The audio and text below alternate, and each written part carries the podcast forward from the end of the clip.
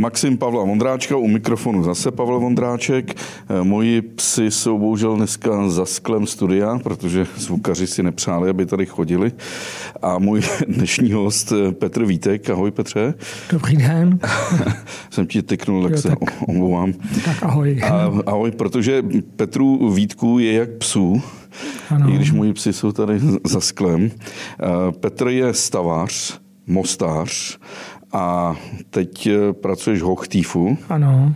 A mm, jsi vlastně šéfem té stavby lávky v Nymburce, která mě nejvíc zaujala a o které bych se chtěl dneska bavit, jak se staví mosty. Mm-hmm.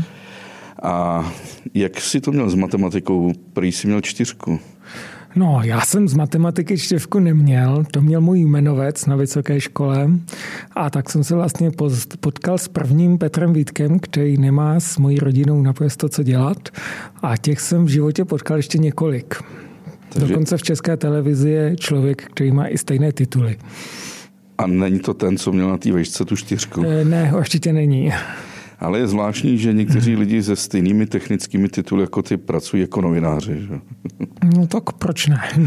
Ehm, já rovnou musím přijít k tomu mostu. Já, jako, odpověz mi na jednu zásadní věc. Ehm, u Mariánských lázní nahoře je měst, eh, taková krásné lesní místo Klacká, které už všem ano. doporučuji.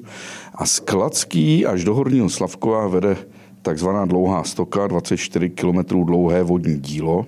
Uh-huh z 16. století, které přivádělo vodu do dolů v Horním Slavkově.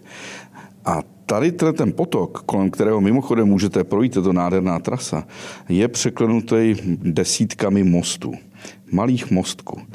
Všechny vlastně byly zbořené někdy na počátku 20. století a přes ně jde jenom taková betonová deska. Mm-hmm. Ale já jsem objevil jeden jediný, který tam je, na takový zapomenutým místě.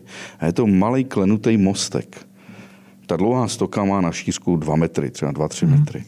Jak oni to stavili? To si i na tenhle malý mostek klenutý museli udělat nějaké bednění a vytvořit ten oblouk? Ano, tak se to dělalo, protože tyhle ty mostky, to jsou klemby, které jsou vyskládané buď z kamenů nebo z cihel a dělalo se to tak, že se udělala skruš. A ta kruš, skruš samozřejmě měla kruhový tvar, který eh, odpovídal klembě a na to se narovnaly ty jednotlivé prvky kameny cihly a tak byl vlastně po zatvrdnutí Malty, která to spojovala, byl most hotov. A tento název skruš se používá dodnes i pro mosty, které jsou ze spodu rovné. Takže často stavíme skruš, ale vůbec to nemá kruhový tvar. Aha, to mě nenapadlo, vlastně skruš je od slova kruh. Kroužit, ano. Kroužit. Tak. No a teď ten malinký mostíček je tam v podstatě z toho 16. století, lehce se hroutí, malba se, eh, malta se drolí, ale stojí. Mm-hmm. Ale ty betonové mostky, z toho, které jsou 100 let a něco staré, tak ty už se jako rozpadávají a zdá se, že nevydrží těch 500 let. No, odhadovat životnost mostu je jako trošku obtíž obecně. Ale tak samozřejmě kamenné mosty, tak máme tady most Písku, most Karlův třeba u nás a Rozhodně to jsou mosty, které tady stojí stovky let a jsou pořád v kvalitním stavu.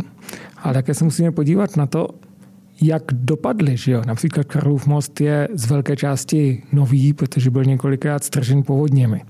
Takže ono to s tou životností není tak úplně, jak to vidíme, ale v každém případě, pokud se most servisuje, udržuje, jako všechno, když si koupíte auto, tak ho také servisujete, tak eh, pak je šance, že vydrží dlouho.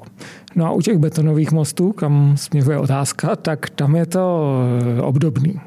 Některé mosty se samozřejmě trošku nepovedly, ani ne tak, že by byly špatně navržený, ale že často v té době, kdy se, kdy se stavili pomocí moderních technologií, se nezvládly nějaké technologické záležitosti, většinou do nich zatejkala voda a pak došlo ke korozi výstuže. A v takovém případě se uvažuje o tom, zda je most lépe eh, strhnout a postavit nový, anebo jestli je lépe rekonstruovat. No a podle toho, co vychází jako ekonomicky výhodněji, no tak to se udělá. Ale jako většinou životnost betonové konstrukce není dána životností betonu, ale obvykle životností ocely. No, ale máme přece krásné stavby z betonu, v kterých asi není ocel, ne? Myslím tím třeba Panteon římský ano, nebo částečně samozřejmě, samozřejmě, takže to zrovna dokazuje to, že ten beton je materiál trvanlivý. Mm-hmm. Tak a e, máme i řadu mostů klenutých nebo obloukových, kde výstuž vůbec není použita. Tak, například mě napadám ve Francii most Lakaj, když jezdíte na lyže, možná znáte, tak eh, to je most, kde není použita výstuž. No a taky je tam nějakou dobu, samozřejmě, že ne stovky let, ale eh, jako desítky určitě je zcela v pořádku. Uh když člověk přijde k nějaké gotické katedrále, nemusíme jezdit do Francie, mm. stačí třeba do Kolína nad Rýnem, mm. tak vzadu prostě Eh, v té zadní části je vždycky ohraničená taková plocha, kde je ta hutní dílna, ta kamenická. A dodnes tam ty kamenici v podstatě neustále prolízají celou tu katedrálu, najdou prvky, které je potřeba vyměnit a dole to otesávají a mění. Tak. Takhle to asi fungovalo i prý u Karlova mostu, až někdy do 50. let ta, ta kamenická huť tam nějak fungovala.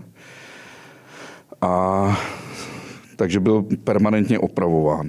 Ale betonový most je možný taky takhle permanentně měnit, dolívat, opravovat? No, tak eh, to ani není zájmem. Není zájmem, abychom měli permanentní opravu.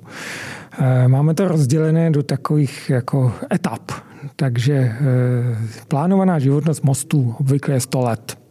Ale to neznamená, že vydrží všechno 100 let. Například vozovka a mostní izolace, tam se počítá životnost maximálně 40 let. Takže se počítá s tím, že po těch 40 letech se udělá nějaká dílčí oprava. To znamená, nosná konstrukce jako taková by měla zůstat v pořádku a tam se opraví takové ty drobné věci, co teda za, za ty léta nastanou. No, vymění se ta izolace a ten mostní svršek s tím zábradlím a pak by ten most měl zase fungovat další dobu a takhle. Eh, jako to je ten správný postup, jak, jak by to mělo být a jak by měla být dodržena ta životnost těch 100 let. Takže samozřejmě se počítá s tím, že se něco opraví. No a to se bavíme o nějakých kosmetických záležitostech, jakože třeba eh, u toho mostu se vymění jeden kámen, například zábradlí, to není rozhodující. Když se mění v klembě, tak to samozřejmě tu klembu nějakým způsobem příliš neomezuje, když je to jeden, jeden ten blok kamenný. Takže to není problém, ale u těch moderních konstrukcí můžeme, eh, nebo to jsou, to jsou většinou konstrukce trámové, takže prvky, které jsou namáhané ohybem, a vznikají z nich poměrně velké tahové síly a ty síly přináší výstuž. No, mhm. samozřejmě eh, u těch mostů se jedná většinou o výstuž před pětou, což jsou jednotlivá většinou lana, dříve dráty, které jsou napnuté na vysokou sílu no a které jako příznivě působí na únosnost toho mostu. A při takovéto rekonstrukci, když se zjistí, že něco není úplně v pořádku, tak se mohou ty, eh, tato lana předpětá doplnit. Eh, nemusí se spát dovnitř, do, mm-hmm. do toho betonu, můžou se nechat vně, nemusí být vidět, protože pokud je to most třeba komorový, který má uvnitř průchozí komoru, tak se to tam jako dobře umístí, ani to není vidět. No a to je příklad současné rekonstrukce Barandovského mostu. Mm-hmm. Takže jako je, je možno ty betonové mosty sanovat. A jak ty se dostal k mostům? No, já jsem, tak já mám e, tatínka stavaře, mostaře, takže eh, jsem to u něj viděl, no a začalo mě to zajímat. Tak jsem studoval e, obor konstrukce dopravní stavby, specializoval jsem se na mosty a, a potom jsem začal mosty projektovat a poté jsem přešel do realizačních firm, kde se teda podílím na výstavbě mostu. A je v Česku nějaký jako most, který si měl eh, fakt opravdu oblíbený v, v době, kdy jsi studoval? Že? tak eh, jako, nevím, oblíbený. No tak když, když jsem studoval, tak jsem jako diplomovou práci řešil eh, most na dálnici D8 přes eh, Vltavu. Takže tam ten má rozpětí tuším 125 metrů, jestli si to dobře pamatuju. Takže to už byl jako opravdu pěkný most na diplomovou práci a jako těšilo mě to.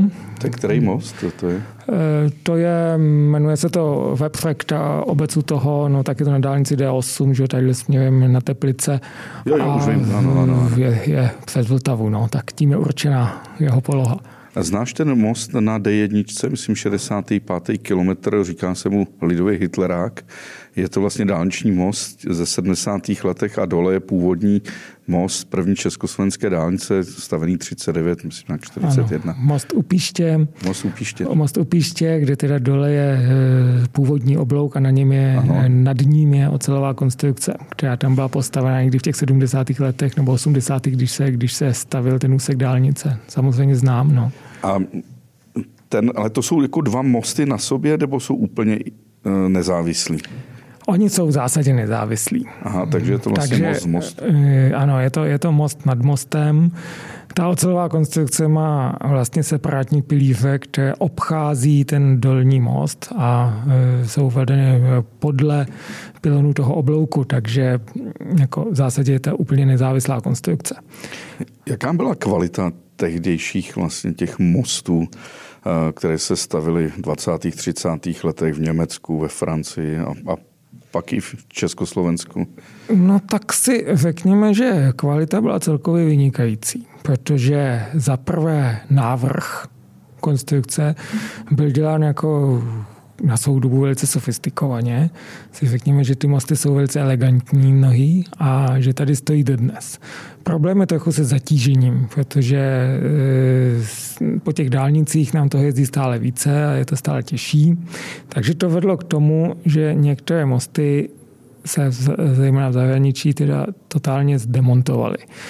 No, tak když vezmeme tu D1 naší, tak máme most Šmejkalka, to je e, za Mirošovicema u Senohrab. To je ten, jak jedu dolů a lehce točím doleva, pak do kopce. No, za Mirošovicema, za Mirošovicema. No, no, no, ne, ne, to, to, jsou, to jsou hvězdenice, tenhle. Šmejkalka je, je ten most, je na něm ta omezená rychlost a je za Mirošovicema, že jde naho, e, za Mirošovicema dolů nahoru a pak v přímém úseku ještě hmm. před Lencedelským zářezem. Tak to je zrovna most, který se v současné době bude rekonstruovat. Už proběhla eh, soutěž na výběr zhotovitele a eh, ten most eh, bude rekonstruován tak, že bude zachován oblouk. Děkuji, že jste doposlouchali až sem.